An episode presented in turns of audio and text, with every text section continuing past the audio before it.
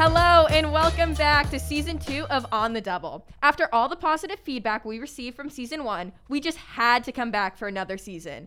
Co hosted by me, Riley Flynn, and Dylan Dam, partnered with the Muse at Dreyfoos. Of course, as always, this podcast would not have been possible without the Muse at Dreyfoos team and the School of the Arts Foundation. Visit the School of the Arts Foundation at soafi.org to learn more and donate. Also, visit themuseatdreyfoos.com to get breaking news, current events, and more. Isabella Lobos, an 11th grade visual major. She's got a lot going on. School. Uh, there's uh, my art and writing, which are like my main extracurriculars. Um, I have a position in the arts club. I do fundraising for them. Um, ACLU Florida, they have a mobilizing immigrant justice campaign that I also volunteer for in my free time, volunteer work at the Armory, and other things.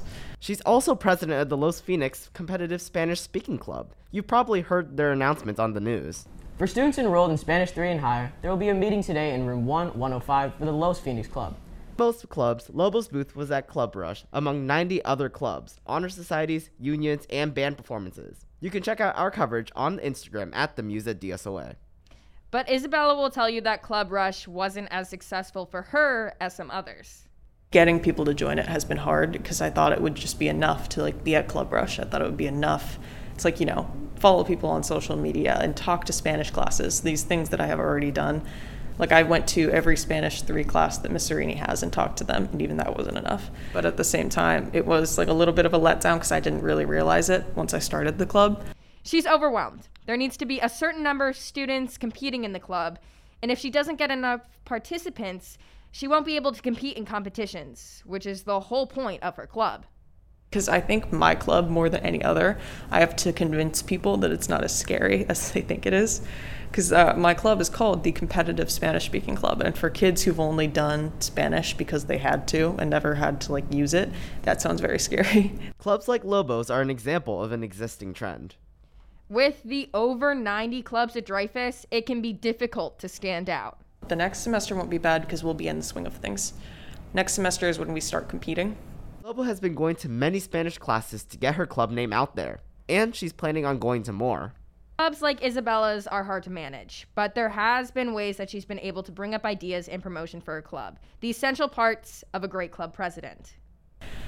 So taking that time out of your day and just like prioritizing it first thing and then getting that out of the way and making sure you finish it, doing it during school hours and then collaborating with other people has been really helpful.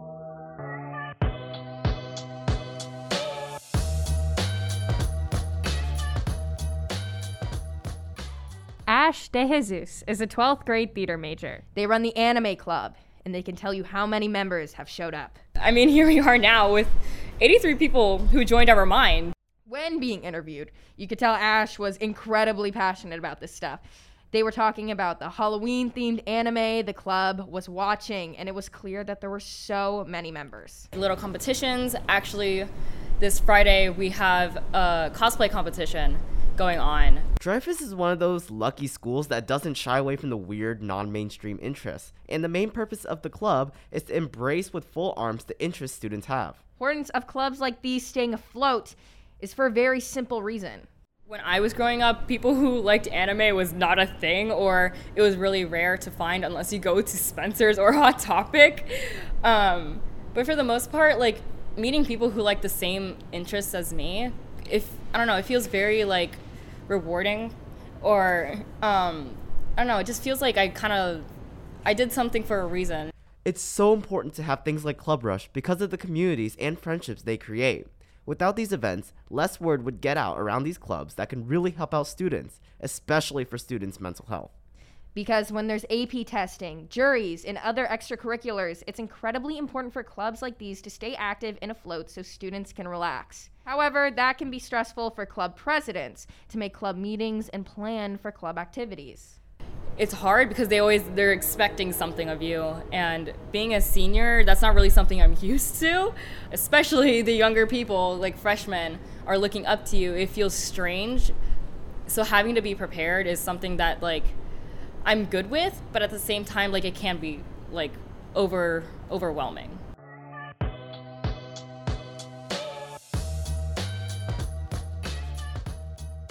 Ash's club, though, is simply for students' enjoyment and relaxation.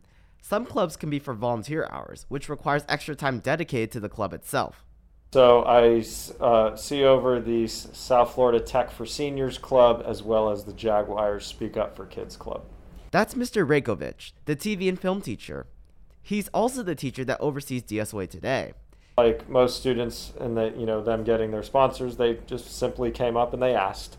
Um, you know, and, and, at previous schools, I've sponsored clubs before, so um, I'm usually pretty open and willing to help out one or two clubs a year. Uh, mm-hmm. And so it was as simple as that. They asked. They were kind of first come, first serve, and they were the first two to ask. So uh, I was able to say yes. Clubs have opportunities for students to get involved in community service. Um, I provide a room for the students to come and meet.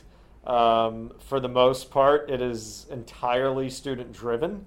And so my role is more supervisory in terms of just, you know, making sure that, you know, nothing's really, you know, nothing bad's happening in the room or anything like that. If, you know, as long as I have an open lunch period, they're more than welcome to come have their meetings. Being a sponsor of a club is probably the easiest part of starting a club.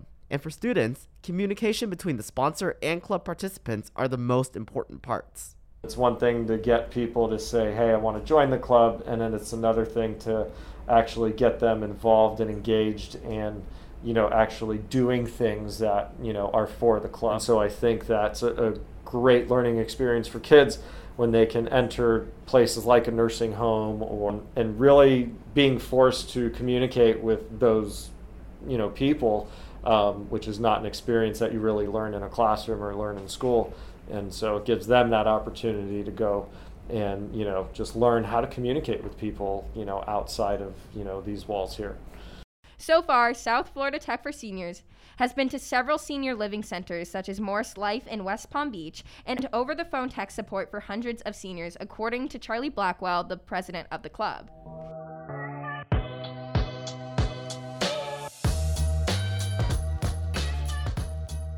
We'd like to thank the Muse at Dreyfoos, Mr. Rakovich, Isabella Lobo, Ash DeJesus, and Charlie Blackwell for information and interviews for this episode.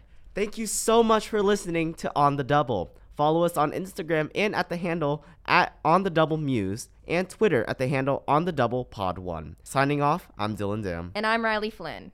Thank you and see you next week.